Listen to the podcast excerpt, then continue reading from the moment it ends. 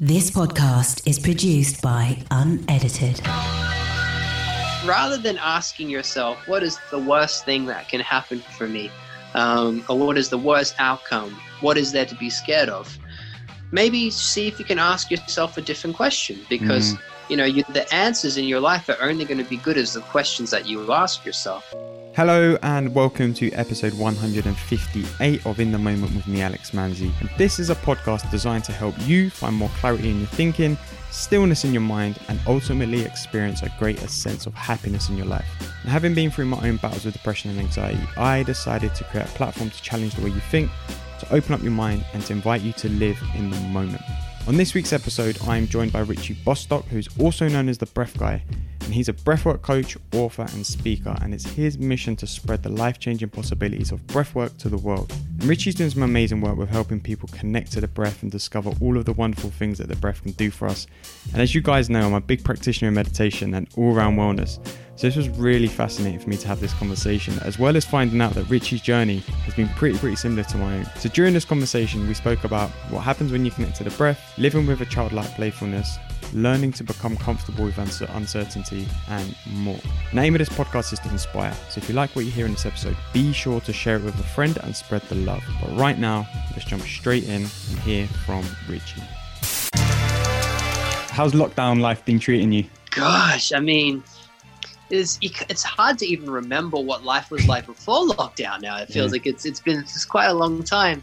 You know, I, I live by myself and uh, because you don't get that variation of human act- interaction each day, every day it, it, just feels like Groundhog Day. Yeah. Truly, it just feels like it's the same thing over and over again. You wake up, you do some exercise, your morning routine, do some work, have some food, do some work, do some uh, chat to some people on Zoom or over the phone, dinner, and go to bed, and just rinse and repeat over and over again. Yeah. so it's um so it's been it's been it's been great in the sense that it's given me time to to uh to pause from my usual activity to um, do some things that probably I should have done for been doing should have done for quite a while, but you know life gets in the way, and and and uh, I've been able to do that, and been really enjoying exploring uh, how to deliver the work that I do digitally, mm. and still continue to serve and continue to help people. Um, in a very different way to what I'm used to. And so it's been a really exciting journey in that sense. Yeah. And, you know, we were just talking a minute ago before we hit record about seeing so many people adapting so quickly to situations and setting up new business propositions and like, how can I podcast remotely? How can I do my work from home? You know, and it's, it's quite inspiring to see really.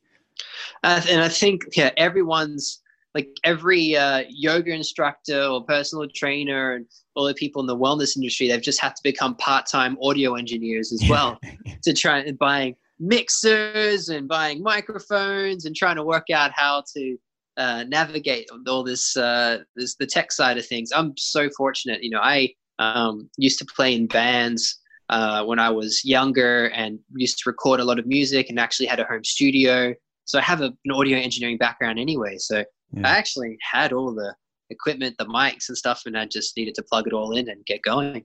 Yeah, so it's been an easy pivot for you to kind of just get get back into the audio engineer days. You know what? I find it so funny, and perhaps you've experienced this as well, how all the different skills, experiences, and things that you pick up along the way in your life somehow have a roundabout way of becoming useful again later in life. You know, um, like from the music perspective, you know a, a, big part of the work that I do is is the music and the soundtracks that I I, I um, put behind the breathing and the breathwork uh, journeys that I provide.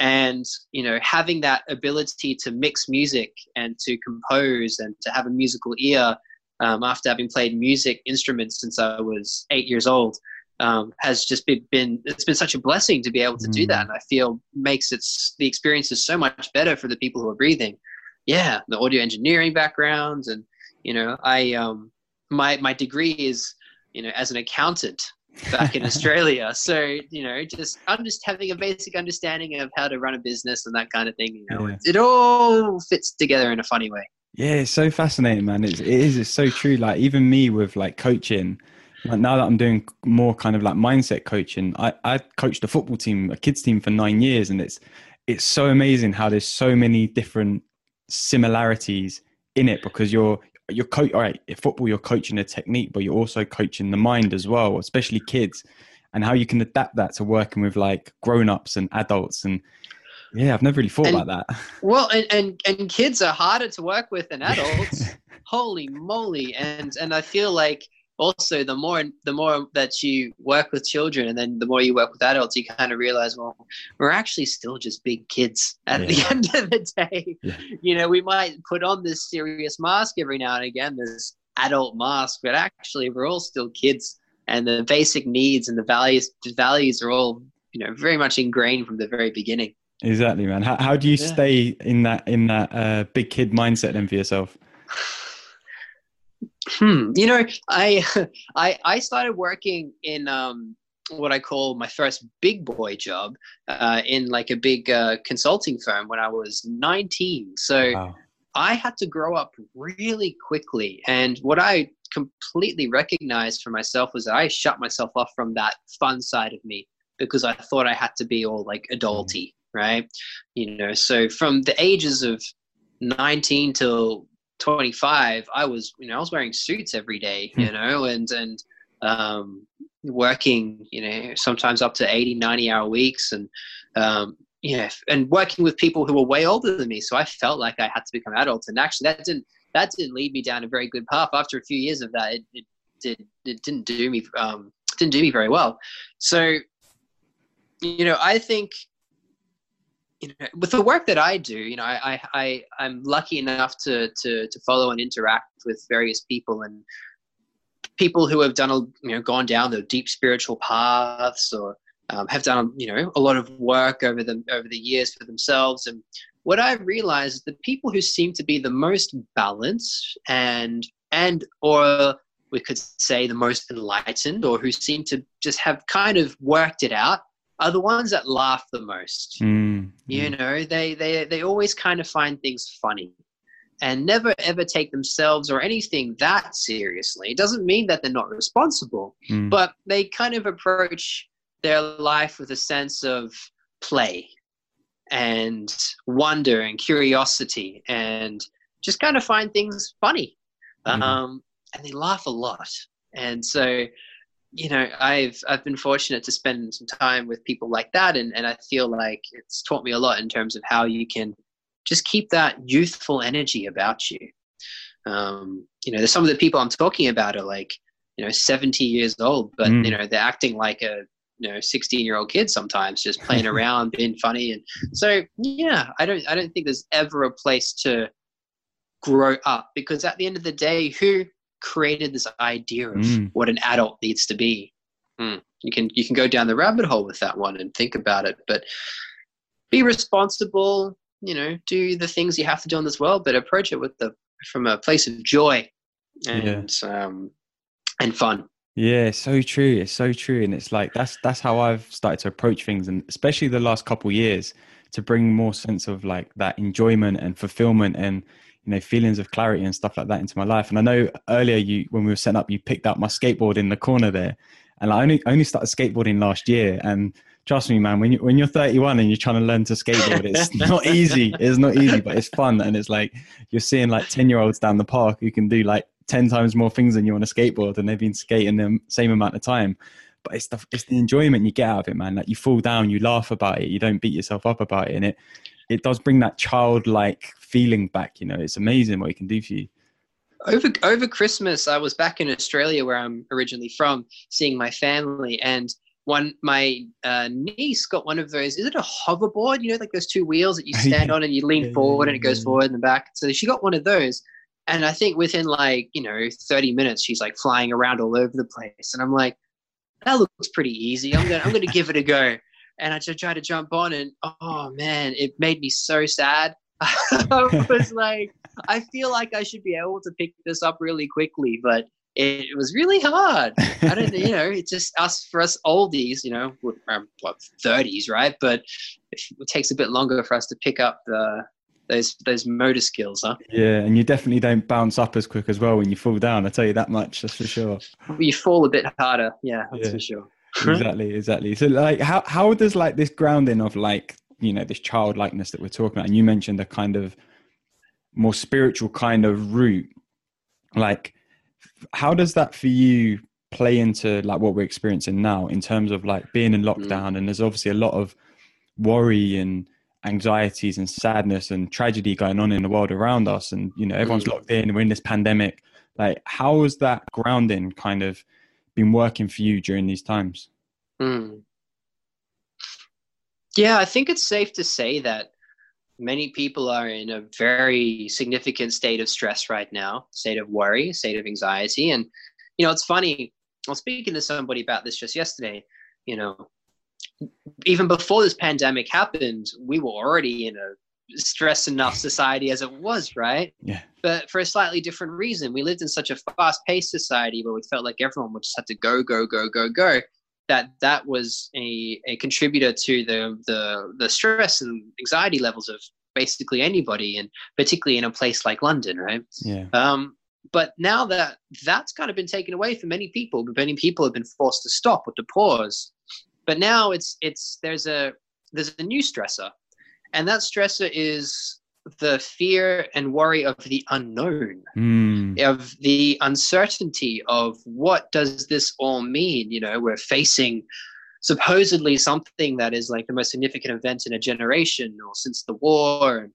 You know, so you know, for a lot of people, that's going to create all sorts of feelings of, of fear of oh my gosh what's going to happen am i going to be okay is my family going to be okay what does this mean for my job and you know all these things and it makes a lot of sense for many people of course because like yeah, you said you know many people are struggling and suffering and and you would i would never ever want to discount um you know the the, the hardships that people are Mm, going through um, but at the same time, you know, there are, I think it was it's Mark Twain. He is a famous quote of his, which I'm going to butcher right now, but it's it's something along the lines of the worst things that never happened, the worst things that ever happened to me never happened Yeah. and in the sense that you know we are so blessed as human beings to have this giant part of the brain called the prefrontal cortex which basically just makes us really smart and it's what separates us from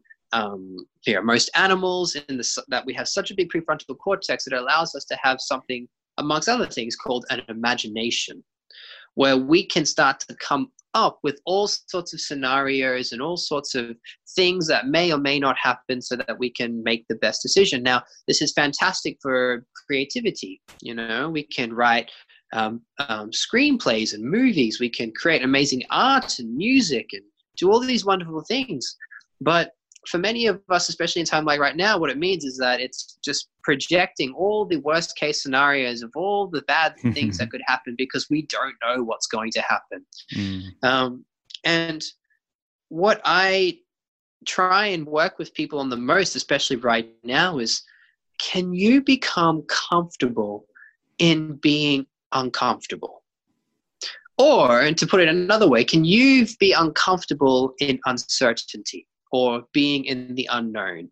and knowing and being sitting with the fact that we don't know what's going to happen, and then that's okay.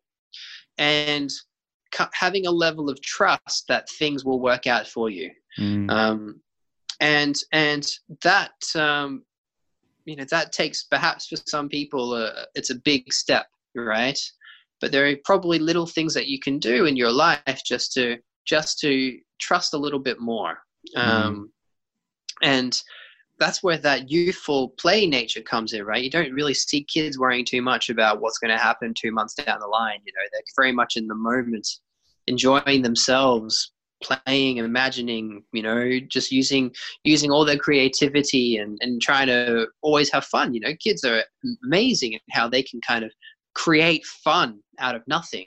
I remember when i was young um, my brothers were a lot older than me. They were like 11 years older than me so i kind of spent a lot of time by myself. Um, but i would just go into my imagination and create all sorts of like cool worlds and scenarios and games for myself and I would act out these worlds or I would play these games or you know I, I used to love playing cricket and I would have that um, you know I'm not sure did you ever play cricket? Uh, in school but not like I never really got into it when yeah well I played in school as well and you know you may have heard of that whole like you put like a, a ball in a sock and then you hang it from like the yeah. roof and then you can hit it with the cricket bat and it just comes straight back at you and you can hit it over again. So I used to play full test matches in my head, playing on that, playing and just hitting the ball in the sock, you know? Um, so there is, rather than asking yourself, what is the worst thing that can happen for me? Um, or what is the worst outcome? What is there to be scared of? Maybe see if you can ask yourself a different question because, mm. you know, you, the answers in your life are only going to be good as the questions that you ask yourself. So if you can start to ask yourself questions like, okay, so I'm in this situation, it's going to be what it's going to be. How can I have fun right now? Or how can I be more present in this moment? How can I make best use of this time? Because the future is going to be whatever it's going to be, and whether I feel stressed or whether I don't doesn't actually make a difference. Mm. So, what can I do um, to enjoy this moment or to make the best out of this moment? Um, and you know, ask yourself that question, and then the brain's going to look for the answers. And if you can sit with yourself for long enough and allow the brain to be creative and do what it's there to do, then you might surprise yourself as to how much, um, how many answers might come to you. Yeah, and it's funny because even as you're you're saying that about, you know, now people are having to face up to uncertainty and being comfortable, being uncomfortable. What was going through my mind was like, but life is always uncertain. We never know the outcome. We never know what's going to happen in five minutes, let alone in five months, five years, you know? So this, this for me is really highlighting to us a way of living that perhaps we should be more comfortable living because it does bring us into that present moment. It does bring us into becoming more comfortable being uncertain, being uncomfortable because that is the nature of life anyway. Like it's there is nothing set out for you. I mean, you could say, okay, I'm gonna I'm I'm going to meet someone at 6 p.m. tonight. That might be set out for you, but you might not get there. You might get a flat tire on the way. You might, you know, you just, it's all uncertain. So I think experiencing what we're experiencing is helping people in a way, in a weird way, to to to tap into that, you know. And it's like trying to get comfortable with that, like you said, isn't isn't easy path. It's you have to kind of you know do a lot of kind of work. Some people get it instantaneously don't get me wrong but you, there is a, a, few steps along the way. So like what was your journey with that understanding of learning to be comfortable with uncertainty and being uncomfortable? I mean it was exactly exactly what you just said you know we we kind of get fed this idea that we have control in our lives um, and we do in many respects but the, at the same time, we're also at the mercy of its flow, you know, of, of whatever it is that's going to happen. And um, I think w- when we have, you know, some people might refer it to as like like the hamster wheel, you mm know, as the society that just continues to kind of just go round and round. It just kind of works, and it feels easy, it feels familiar, it feels comfortable. So people feel like, oh, I have a level of control and certainty around the situation. Whereas, like you said, you never know what's going to happen in your life um, for for good or for bad. Um, now, for many people, they the the unknown represents bad. You know, it's like I plan and and strive for the good things to happen in my life. Like that's how the good things happen, and anything that is unplanned means it's bad.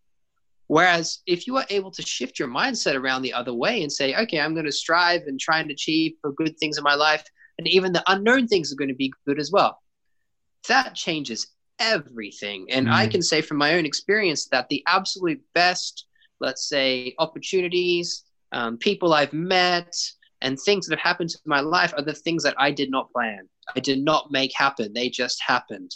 Or, um, you know, I you know, a, a great mentor of mine once said, um, and this was back when I, I used to work in in um, like digital startups as well, and he was like, that the meeting that you don't want to go to is the meeting that you have to go to. Mm-hmm, because yeah. that's where like something serendipitous or something will happen there for you. Like there's that's the one that you need to go to. And you know so some things sometimes that you might do might seem mundane might go down to the shop. So you might, yeah, just like a normal meeting with a maybe you have clients in your work or something like that. But you never know what's going to come out of any moment that you put yourself out there.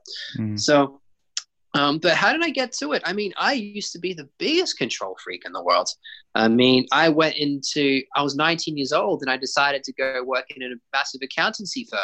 Um, and then did that for a little while and, then, and moved into consulting. And I had a 10 year plan of where I wanted my life to go, including where I was going to travel to, my, prog- my progression up the career ladder, um, holy moly, you know, I was like, I should probably be married by this date and should probably have the house by this date. And then the kids probably make sense around this year. And so, you know, I had this like sketched out plan of what an ideal life was going to be. But then I got to, you know, about 24 and was bang on track mm. and was massively depressed. Mm. You know, and that made me question did I get this right? Am I approaching life in the right way?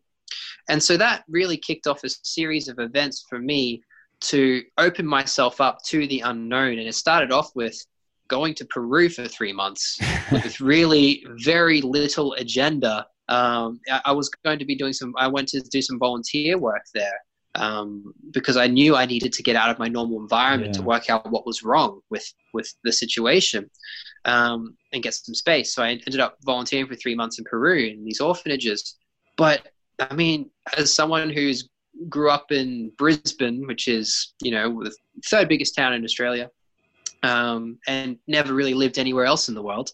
You know, going to South America for three months, not being able to speak Spanish or anything like that, was a massive leap into the unknown for me. But and it was absolutely terrifying, and actually went against every grain of my my own programming. Um, but if in a weird way, even though I remember being on the plane and my heart was beating and I was sweating. Like something in my gut was telling me that it was the right thing to do. And interestingly, um, had this intuition as I was as I was flying to Peru. I wrote this down. I still have the diary, the travel diary of when I went to Peru with all my notes and all my learnings. It's fascinating to read this like unfolding of this human being. Um, but the very first thing I wrote on the plane was I need to surrender any idea of who I think I am, mm-hmm. how I act, and what I would normally do. Surrender any idea of who Richie is because um, I'm going into a place where nobody knows me and I can just start afresh. And what was fascinating is I would I would remind myself of this every morning. I would wake up in Peru, and um, it kind of became like a bit of a mantra just let go of thinking about things don't think about it don't think about it don't think about it and within about 10 days i really started to notice how differently i would act mm. and how um, i would surprise myself as to how i seemed to kind of be a different person to who i thought i was and so i started to embrace that and started to embrace this idea of okay, what if I just surrender and see if maybe there's something better for me in the unknown? And as it turns out, now I teach people how to breathe for a living. you know, and, and, I'm having the time of my life. So you just, you just never, never, never know yeah. where life is going to take you. Yeah. It is fascinating, man. It's like it's so funny because someone I was having this conversation the other day about travel. Someone was like, "Why do you like to travel?" And I was like, "Because, man, like you don't understand. There's two ways to travel. You can travel and have your agenda set out, much like your ten year plan. Much like, very funny enough, my ten year plan sounded very similar to yours in terms of have the job, do this, do that, and then got to 24, 25, and I was depressed. So the reason I love to travel is because you can do it in that way of go, okay, we're going to spend two days here, and then we're going to move here, and then we're going to go there, and then we're going and really slam everything into that time frame. Or you can land somewhere and have a rough idea of what you want to do and where you want to go, and make it up as you go along and see what happens. And that's what I love because you can surrender to that through and what is also a very highly you know you, all your senses are pretty high when you're traveling because you're kind of like in a new world a new experience. You're pretty much in this free flowing state in a way. And when you surrender to that journey of like i don't know where i'm going to end up then all of a sudden like anything becomes possible. Every morning you could wake up and by the end of the day you could be in a new city. You could be in a new country if you're in certain parts of the world. And I think that that is such a is such an interesting uh, uh, experience to hear you having the same kind of feeling of just surrender to it and see what happens. And this is this is what I was trying to explain to to my friend was like this is why it's great is because you're not going to escape. You're going to actually reconnect to yourself hmm. you know and like, like we were talking just before we hit record and i was explaining the idea of disconnecting to reconnecting is you're disconnecting from all of that structure those stories that stuff that's in place in your life and you're reconnecting to your true inner self through that that kind of freedom you know and it's just like amazing man and it's like there's also a thing about you know particularly with the work that you're doing and, and this idea of disconnecting and i know like i've heard you speak about it before like the idea of being disconnected from the breath so like, what does that mean? How how can we be disconnected from our breath? Because our breath is what's keeping us alive in many ways.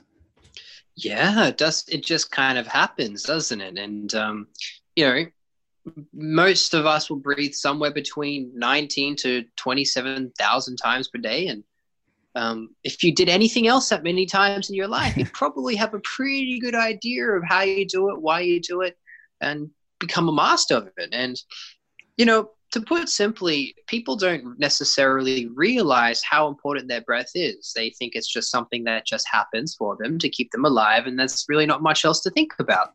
Yet, if you look at almost every single ancient culture, they have developed a philosophy and then associated techniques around breathing in ways to be able to, in order to be able to increase their physical well-being and mental, emotional well being, um, and even to go beyond all that to explore spiritual realms um, and to be able to expand their consciousness as a human being.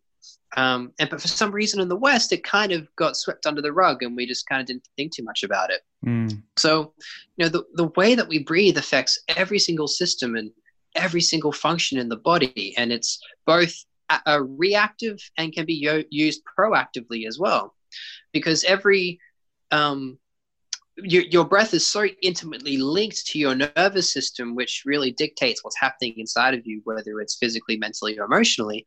Um, so it reacts and can actually be the most beautiful form of introspection into how you are feeling or what is happening inside of you if you can pay attention to it. Mm. So, what I mean by that is if you feel anxious, for example, well, guess what? There's actually a breath that is anxious. Hmm. If you uh, are sad, there's such thing as a sad breath. If you are um, angry, there's a angry or rageful breath. If you are happy, there's a happy breath. If you are, you know, if you um, are feeling grief, there's a there's a breath of grief. You know, there's so many. Um, it's just a pure reflection of your state.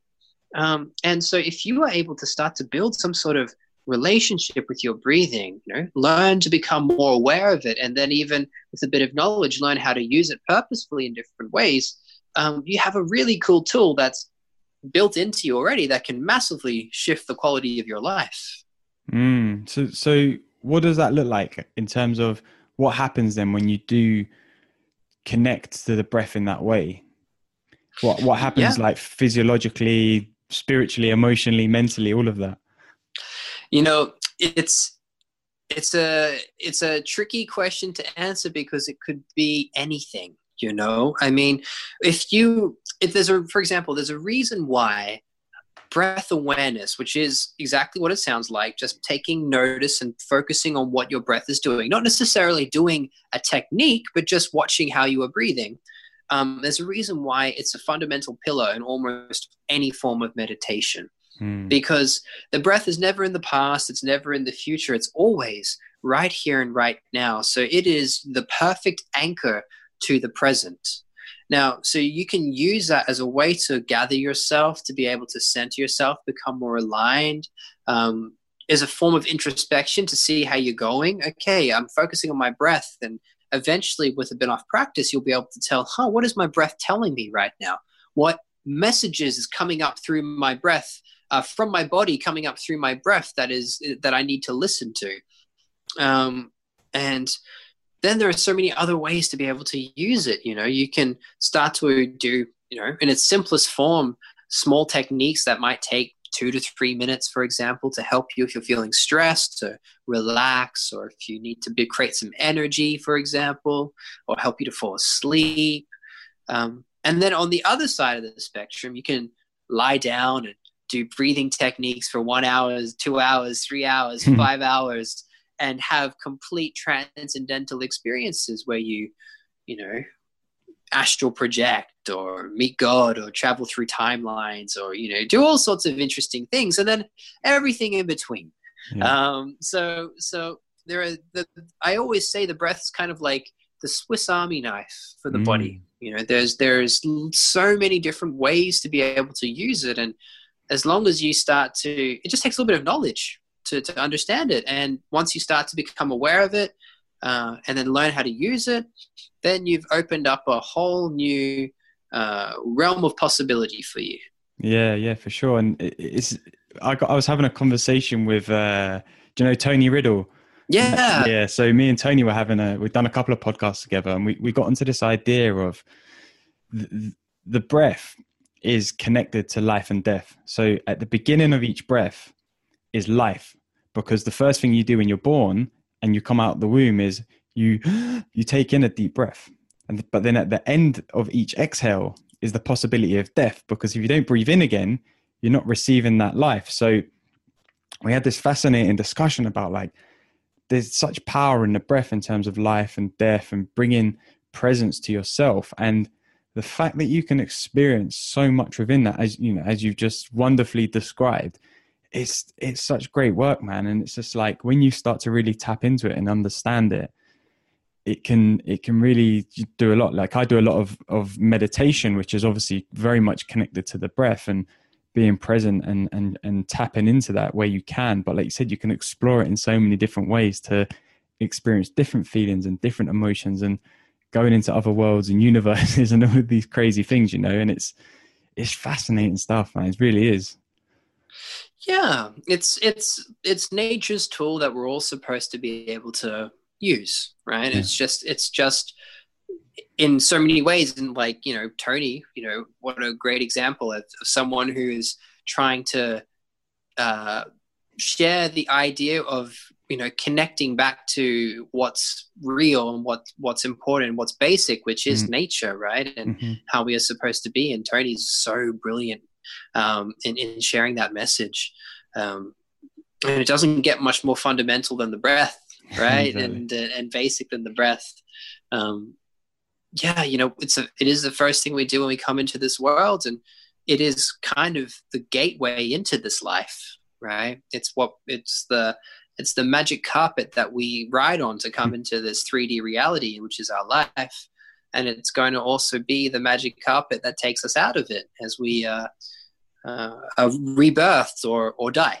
Um, so yeah, you know, it's I think I think the great thing about it is that you know you don't need to be um, a master yogi. You don't need to be uh, a meditation master or have you know gone to a monastery or done a 10 day silent retreat. You don't need to be a vegan. You know like you can anyone can breathe and experience incredible benefits quickly mm. so um, and it's and it is just breathing. It's free. It's our it's our birthright. So um, it's a very exciting space to be able to to share some some work. Yeah, for sure, man. And I'm interested. How did, how did you get onto this journey from like management consultancy and accountancy to like what it seems like the total opposite? Because they're very like heady kind of yeah. jobs. like you know where you are now with this focus on the breath. Yeah, purely by accident or divine intervention, whichever one you want to look at it, where you want to look at it. Um, but it was it was because of my dad actually. Mm. So my dad was diagnosed with multiple sclerosis years ago, and it's for people who don't know, it's an autoimmune disease where there's no defined cure. Mm. Uh, many people will live with it their entire lives, and it usually will lead to the complications that eventually kill them. And so I was always on the lookout for things to be able to help my dad, whether it's lifestyle changes, different diets, alternative therapies, that kind of thing. And then um, through my research, I came across this guy called Wim Hof, mm-hmm. um, who's, for those of you who don't know, he's called the Iceman. because he holds 20 something world records all related to cold exposure. And he developed this technique, which he just calls the Wim Hof method, uh, which is a combination of breathing techniques and also cold exposure that's supposed to be great for everybody's health and well-being. But why it caught my interest was it was because my um, he was saying on this podcast how it seems to be very useful for people who have autoimmune issues. So I uh, ended up traveling Poland and spending a week in Poland in this tiny little village in the middle in the middle of winter, and we were doing all the crazy stuff, you know, hiking in the snow barefoot in your shorts for a couple of hours. It's like minus four degrees out. We were swimming in the ice lakes. We climbed the tallest mountain in Poland just in your shorts, minus mm. 19 degrees, you know, um, and uh, had just the most incredible experience. But you know what took me and my my fascination was the breath mm. you know the mm. breathing experiences that we were doing um, but to cut a long story short I, I came back and shared the, the method with dad and he does his breathing every day his cold showers every day um, and changed his diet as well which is very important for any autoimmune issue and um, the progression of his ms just stopped in his tracks wow so that was the first kind of the first like entry point for breath work for me. And then i just thought i wonder if anyone else is doing things with breath work. Like is this is this a thing? Hmm. so you just jump on google and google search breath work and then hundreds of pages came up of all these people doing interesting things with the breath all over the world. And so that kicked off in three and a half years of traveling all over the place um, learning from you know, different breathwork coaches yogis breathwork masters uh, uh, university researchers, doctors, athletic coaches, physiotherapists, psychologists, and counselors. Yeah, just about um, a lot of different people all doing hmm. different things with the breath. And so now this is, yeah, what I do. And, you know, I, I wasn't originally looking into it as a profession. It was purely just out of curiosity yeah. and wanting to, to develop for myself. And just after, you know, enough years of doing – of discovering more and learning more, I just went, you know what, this stuff is too important not to share with the world. So this is what I'm going to dedicate uh, my time and my life to. So mm. I, uh, so this is kind of how I was all born. Why I'm here now. Man. Amazing. And it, was there one of those experiences that you had on all of those different, you know, journeys and workshops and practical things that you did that really changed your your idea or really reshaped the way you thought about it? By it, you mean breath work? Yeah, like just, breath work, just yeah. the, the kind of idea of like how powerful it could be. Hmm. I'll give you a couple. Um, I remember the first time I ever did something called holotropic breath work, hmm. which is uh, a style of breath work which is called integrative breath work, where it's designed for therapeutic purposes. So the, the helping to work through trauma and and un- unfolding any emotional density that you may have accumulated over your years. And um, they're quite long sessions. The session that I did was three and a half hours of nonstop breathing. Wow! And have you seen the movie Doctor Strange? Yeah, yeah, yeah. So do you know how like he gets like hit out of his body and like he can comes out of his body and yeah. he sees everything. So that was the first time that I ever had that experience. Oh wow. Where I guess people would call it astral projection or something like that, but whatever you call it, it's the idea of like I was lying on the ground and I sat up out of my body and then just kind of floated upwards and I could see the room with all these other people breathing. I could see myself. I could see the uh, my sitter who was watching over me, and I was like, "Wow, this is cool." And I just kind of walked around the room and looked at other people, and was just like, hmm, "This is interesting." And then I realized that I could kind of go to places really quickly because in that realm, space and time isn't actually a thing. Mm. So you, I just went to like the other side of the world really quickly and just popped over to a few places. So that really opened my mind to what is possible, not just through breathwork, but just for human beings. Mm. You know, there are many ways to get to that kind of experience. Mine just happened to be breathwork. Um, but you know, I guess if you're going to ask me, like, what are the most powerful experiences that I've had, it's always been through these really deep breathwork sessions where you know you have the opportunity to transcend your normal waking consciousness to be able to access something more, whether that's something of a greater dimension or whether that's tapping into a collective consciousness or going to some sort of source energy and mm. experiencing things like ego deaths and you know and or your whole being dissolving until you become the universe you know there's and and again you know you can do all these things for other means as well but breath work was just my pathway. Yeah. And it just really that experience really just showed me i you could almost just say the truth. What is possible for us as human beings? And that's always that's what gets me so excited about the unknown rather than saying what's bad and can happen to me or what's bad about society and oh my gosh i wonder where you know this is all going to end up i always say wow what is possible for us? You know what what beautiful thing that is yet to be discovered or yet to happen you know is just around the corner. Mm. or you know what um, wondrous uh, discovery is going to lead to lead to the salvation of all mankind. You know like these kinds of things. Um, so yeah, just the, the has those kind of powerful experiences, transcendent experiences um, through breath work is you know I feel one of the most exciting possibilities for that is available to everybody. Yeah. What, what do you feel then is ultimately possible for us as human beings?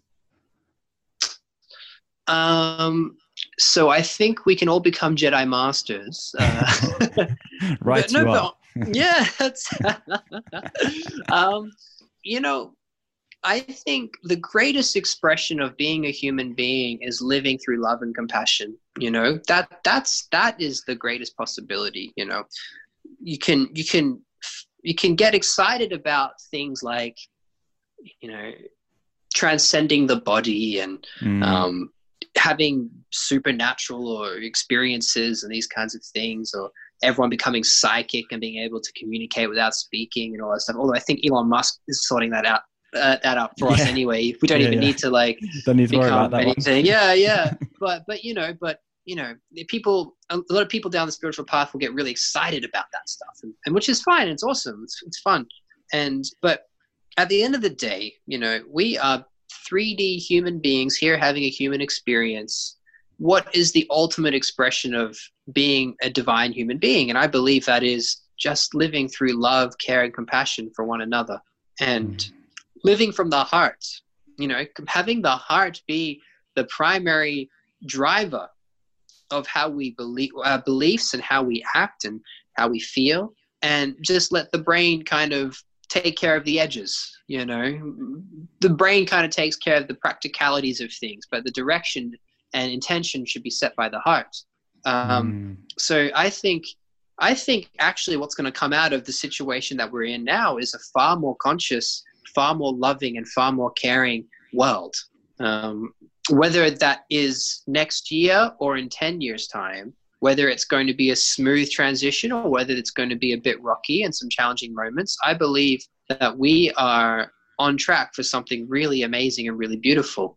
And all it requires us to do is to connect to our hearts. And a mm. lot of the mm. work I've been doing, the breath work, especially in like the big Instagram lives and stuff, is a lot of heart connection work. Yeah. Um, and even science is proving this and how powerful the heart is. The heart has, they're calling it, they used to say the gut was the, the second brain. Um, now they're saying that the heart is the second brain because they found that there are, I think, 6,000 neuronal uh, cells in the, in the um, heart that actually act as a thinking mind. Um, mm. so, and that the, when you measure um, the magnetic, um, is it the electro or is it the magnetic? I think it's the magnetic field of the heart. It is far, far stronger than the brain mm. is. So, you know, there's a there's a lot of suggestion. Even even you know you know how the the ancient Egyptians used to uh, mummify um, the pharaohs and and people of high status. Um, and then part of the part of the mummification process is in the embalming process is to remove all the organs. Yeah. And they would only leave a couple of organs in the body to be taken into the afterlife. Interestingly, one was the genitalia, and the second was the heart. Yeah. And the rest of the organs they placed in urns that surrounded the sarcophagus. And guess what they did with the brain? They threw it in the bin. No. Really? they were like, we don't need that part. Yeah, that's not important. So, wow. you know, we've ancient civilization has recognized for a long time the power of the heart. And um, I think, as in a Western society, we're going to come back to that, and that's going to be the ultimate expression of human beings. Mm, so true, man. I feel like when you do start to connect more to the heart and and that inner voice and that understanding, it changes so much because you you start to you start to trust more in in that feeling and in that voice, and it takes you in such a different a different approach to living, a different approach to life, you know. And it's so fascinating that you mention it because it's. I feel like. Uh, you know what you're saying with now what i was feeling is that um we were kind of getting there we were kind of getting there you could sense it within you know humanity but i feel like this is just like being a like a, a slight speed up of the process a bit like you know when you're playing like mario kart and you go over one of the Hmm. speed pads and it just like sends you an extra that bit further. It feels like it's that kind of process. And yeah i just feel like you know when you can understand and learn to connect to these things and just open up to it you don't have to like you said you don't have to become the ultimate yogi or the dalai lama or some jedi master but you can you know just be more open to those possibilities and things. And it's just yeah, it's really interesting stuff man. So, oh, go on. And um, yeah, like you know that Mario Kart analogy is brilliant. You know, I remember when you go over that little speed ramp. You know, when you're in the when it's going that fast, it's really hard to control, right? It's Yeah, really yeah. unstable, and you're like, oh my god, like I don't want to hit the walls, I don't want to hit the um the shell that's coming my way, and all these things, you know. But it's exactly that. You know, when there is an acceleration, sometimes all you need to do is hold on for dear life Yeah. um, and just relax into it and go, okay, here we go. Um, I agree with you. There's certainly an acceleration or a speeding up or a quickening. But what is beautiful is that that quickening can happen for in, in all sorts of different ways.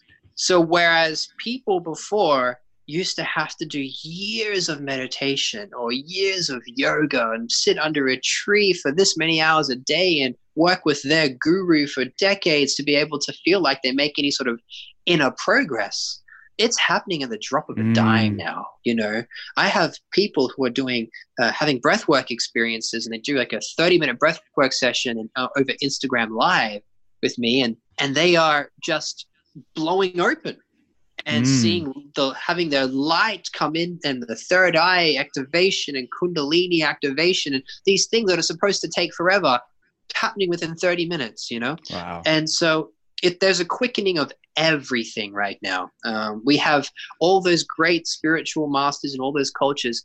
They've they've created the pathway. They've created the footsteps and consciousness for us to follow. But it's like the footsteps in the snow because they're Mm. there. We can step in them more easily and walk faster.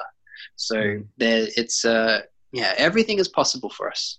Yeah, and I think it is true, like what you're saying, that people are experiencing that quickening. I think it comes down to what we said before of we're learning to let go of a lot of we're having to trust at the minute. We're having to, you know, live in the uncomfort, in the, in the uncertainty. So people or, or people may be in a space to be more open to experiencing all of those things through the breath work or whatever, you know. Um, have you got like a because I can't, you know, have the breath guy on here and not let people walk away with a, a sample of what you do. So have you got like a, a, a practical, really simple uh, breathwork technique that people can, you know, listen to this and take away and use almost day to day as a as a kind of sample, you know, because Yeah. all of these wonderful things we've spoken about, like experiencing lifting out of your body and all of these becoming a Jedi master. It's not, you know, it doesn't happen. it doesn't happen overnight. So what's the kind of uh, the step, the easy step into that, Hmm. or technique rather? I would like to share um, something that one of my most absolute favorite teachers taught me. His name is Dan Brule, uh, one of the most brilliant breath workers in the world right now. And he um, turned me onto this idea of using a natural reflex that we already have in our body uh, on purpose for a Mhm. benefit. Now, this reflex is called a sigh. Maybe Mhm. you've heard of it. Um, it's uh, uh, using the sigh as a breathing technique and actually almost creating like a, a sighing meditation. Because when we sigh, it acts as a very real uh, physical and mental reset Mm. on many different levels. Um, and so, why can't we then use it if it's already automatic within us on purpose to create that reset for us? So, it's really as simple as starting to chain together um, a sequence of sighs. Mm. So, a sigh usually works something like a long inhale through the nose and relaxing out through the mouth. So it might go something like this. You might just go, all right, just oh, it's it's that letting go feeling, right? It's that oh, just relax, mm-hmm. let um let the weight of the day or the weight of whatever's happening around you just kind of let go and fall away. So if you do that over and over again, it's going to have kind of a profound effect. And if with every exhale you feel yourself just relax and let go a little more, maybe very at a very physical level, relax your shoulders, relax your neck, relax your chest and your stomach and your back, and then just have a with each exhale, just instill more of a feeling of relief of ah, oh, you know. Mm. And maybe you can even attach a bit of a sense or feeling of dropping down each time you exhale. Just, oh, drop down a little bit more, drop down a little bit more, drop down a little bit more into my body, into myself, into my center. Do it like 10 times for a couple of minutes, or maybe three minutes or so. And go. you'll feel so different. Mm. You'll feel like a brand new human being. Amazing. I'm going to do that as soon as we finish. I'm going to spend three minutes doing it. I'll yeah, definitely... let me know how you go. I will, man. I'll drop you a message. Um, yeah. But yeah, listen, before we sign out, I have one final question for you, which everyone yes. gets to answer is what does happiness mean to you? Hmm. Oh my gosh, what a great question. I still can't get past the, the simple word, which is love, you know, I used to think when I was younger that I had to achieve all these things and acquire all these things in order to be happy, and that my happiness was um, based off something that was happening outside of me. And then when I went to Peru and was working with all these kids from, you know, who were abandoned or, um, you know, didn't have families, and then would go to very rural places where I would go to these villages where people had basically nothing and was able to see just how happy they were in their life, and smiling and laughing and having fun and enjoying themselves. And that was such an eye opener for me to go, holy moly, like, God, boy, did I get this wrong, you mm-hmm. know? And um, so, what is it that, you know, I would say there's an incredible, there's a, there's a, there's a, there's another lesson, or I guess you could say quote, that I, I got from another mentor and teacher. And it goes something along the lines of freedom is everything and love is all the rest.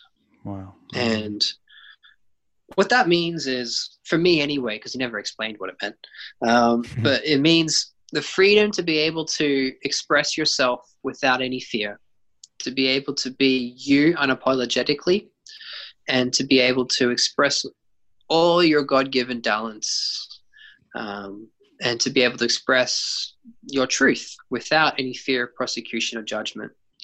And you might be thinking, how's that possible? Because we're judging all the time. Well, actually, you're judging all the time.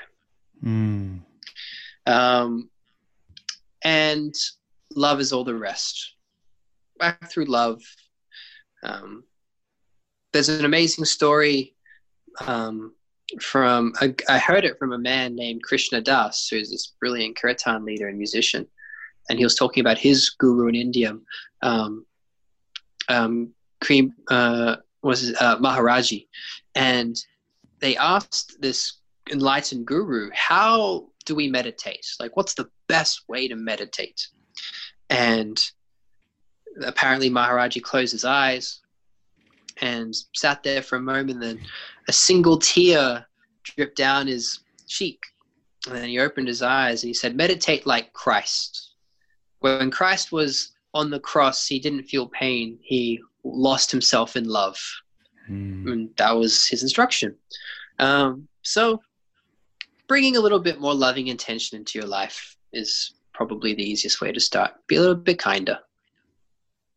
Yeah, that's beautiful, man. That Thanks was the short answer to your question. no, it was really beautiful, man. I was, yeah, no, it was powerful, powerful, man. I really appreciate you sharing that because it's, it reminded me a lot of um, the idea of you don't go out there and try and live with freedom. Freedom is a way of living. You know, Mm. it's it's two different approaches, and it's it's very similar to that of just living with more, living with more love, not trying to love more. It's a different thing, right?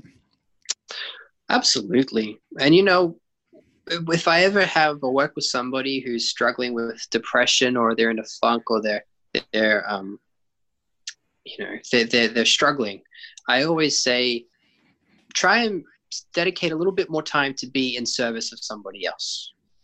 And that doesn't not saying that that means that you haven't been doing it enough and you mean yourself. No, it's I'm just saying spend more time giving and Mm. Very quickly you you lose yourself in the act of giving and in that space there's no place to be anxious or to Mm. be depressed or to be worried um, that's the space of love and um, yes it's uh, it's often that can often be a gateway to opening up a whole new world Yeah, amazing, man. Um, well, this has been a real, real pleasure. Um, I really appreciate the time. Um, but before we sign out, can you let people know where they can find you online, how they can keep up to date with your work, or anything you've got going on that you want to kind of shout about? Sure, yeah. Um, thebreathguy.com is my website. Uh, Instagram at the breath guy is where I announce most things that I'm up to, whether it's streaming. These it used to be live events, now it's just live streaming, um, and various other bits and bobs. Um, I uh, I have an app out with Mm. if anyone wants to uh, try some of the breathwork journeys that I teach. It's called Flourish. It's available Android, um, Apple, globally. Just search for Flourish or Richie Bostock. I'll come up. Um, and so, yeah, that's there. There's some free sessions there for you to, to see what this whole breathwork thing is about if you've never tried it. And um, I also have a book coming out in September, uh, which is called Exhale. It's a, available for pre order on Amazon now. And that book is basically the um, the book I wish I had when I first started in Mm. breathwork. It's to provide that foundational understanding of what breathwork is and how to be able to implement it very practically into your life, um, as well as providing a bit of a roadmap into how you can progress further. Because um, I spent three and a half years just trying to work out what this breathwork thing was, um, and so now I feel like I can share that with everybody. So, um, so yeah, so that's probably probably it. But I'm I'm so excited to be um, sharing this work with everyone, and um, I can't wait for us to be able to get back into person-person interactions because Mm. as much as I do love doing the live stuff, and I do, there's still it's still there's nothing that beats a room full of people breathing together. So we'll get there soon, I'm sure. Mhm. Awesome, man. Well, like I said, I really appreciate it, and thank you for the time. I appreciate you too. Thank you so much for having me on. So there we have it. I really, really hope that you enjoyed this episode and I hope you could take something from it. I really loved what Richie was saying at the end there about love and compassion and how filling your heart with that space and living from that space and create something totally different for you and totally new. So I really hope that you can take that on board and I hope that you, uh, you know, could take something from the episode as I said. And if you did like what you hear, then please be sure to leave a review or even better, hit the subscribe button so that you can get the latest episodes straight to your phone. And if you know someone who you think would really benefit from hearing this episode, then be sure to send them the link or a screenshot because it's important we continue to spread the positive vibes and messages of episodes like this. You know, I started this podcast to help inspire positive change, and you can also be a part of that by sharing the love with someone you know. As ever, you can connect with me on Instagram at I am Alex Manzi. You can hit me up to say hello or tell me what you liked about this particular episode. But until then, thank you for listening, and I will see you in the next episode. This podcast is produced by Unedited.